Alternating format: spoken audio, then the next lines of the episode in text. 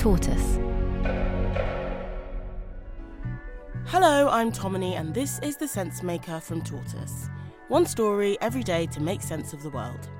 Today, King Charles's coronation and the future of the monarchy. That's after a short break.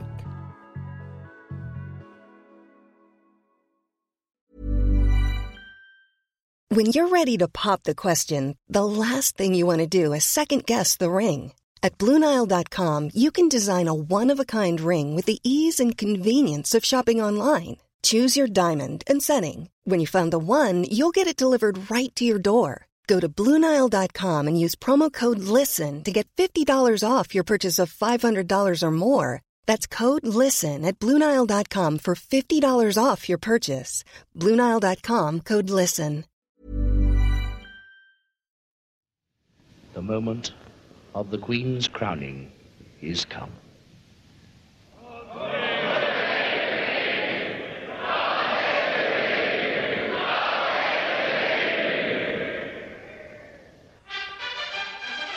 In June 1953, Elizabeth II was crowned Queen.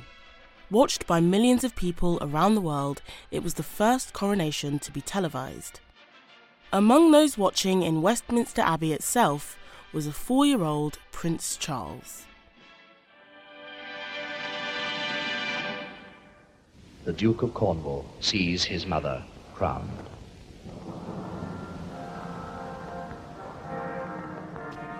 This weekend, nearly 70 years after watching his own mother's coronation, King Charles will officially be crowned. The coronation is the formal investiture of a monarch with their regal powers. This one is costing the taxpayer more than a hundred million pounds. And alongside the religious element, where King Charles will swear an oath to God and promise to govern the people he serves, there will be lots of pomp and pageantry.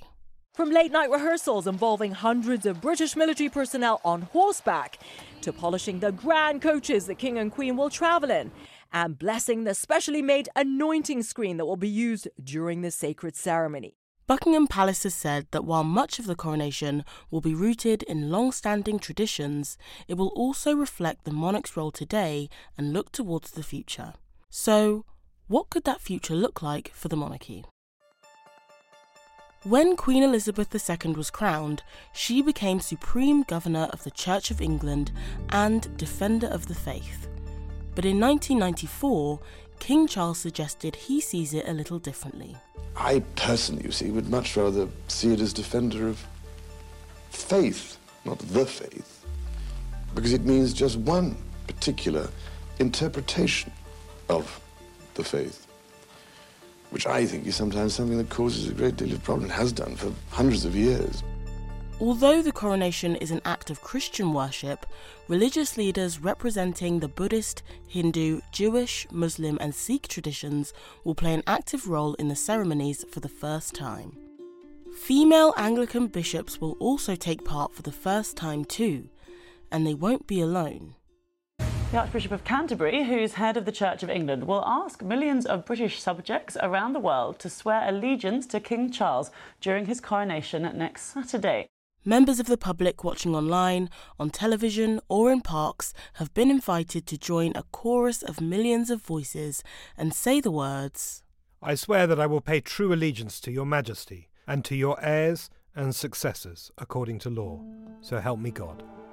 Unlike the Queen's 8,000 strong attendees, there'll only be 2,200 invited guests attending Westminster Abbey including heads of state from around the world, foreign royals, politicians, and members of the public.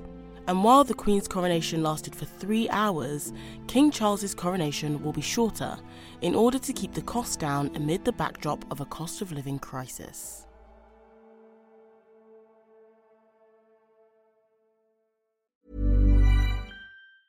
Quality sleep is essential. That's why the Sleep Number Smart Bed is designed for your ever evolving sleep needs. Need a bed that's firmer or softer on either side? Helps you sleep at a comfortable temperature? Sleep Number Smart Beds let you individualize your comfort so you sleep better together. JD Power ranks Sleep Number number 1 in customer satisfaction with mattresses purchased in-store. And now, save 50% on the Sleep Number limited edition Smart Bed for a limited time. For JD Power 2023 award information, visit jdpower.com/awards. Only at a Sleep Number store or sleepnumber.com.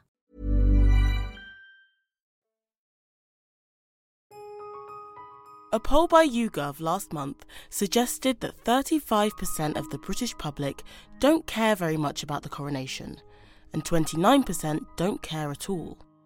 Younger age groups were more likely not to care, while those over 65 were more supportive. During the coronation preparations, the police have already had to deal with some disruption. A man was arrested this evening after throwing what police believe were shotgun cartridges into the palace grounds. The man also had what police describe as a suspicious bag. Specialist officers were called in and a controlled explosion was carried out. And it's expected that Not My King protests will take place over the coronation weekend too. Here's Graham Smith, head of anti monarchy group Republic, speaking to Reuters. I think the monarchy's in a lot of trouble because uh, you know they've lost their star player. Support is clearly going down. Uh, interest is going down, and that's a big problem for them. The debate about whether Charles should remain king goes beyond the UK. He's currently monarch of 15 countries, including Jamaica and New Zealand. It's likely some will follow in the steps of Barbados, which removed the Queen as head of state in November 2021. King Charles is known to support the idea of a slimmed down royal family, meaning there would be fewer working royals. It's something that's not gone down well with everyone. Here's Princess Anne, King Charles's sister, speaking to CBC News. It is a moment where you need to have that discussion. But I would just underline the, that the monarchy provides, with the Constitution, a degree of long term uh, stability that is actually quite hard to come by any other way. After the pomp of the ceremony dies down, the hard work for King Charles to shape and define his reign begins. Thanks for listening to The Sensemaker from Tortoise. This episode was written and mixed by Imi Harper.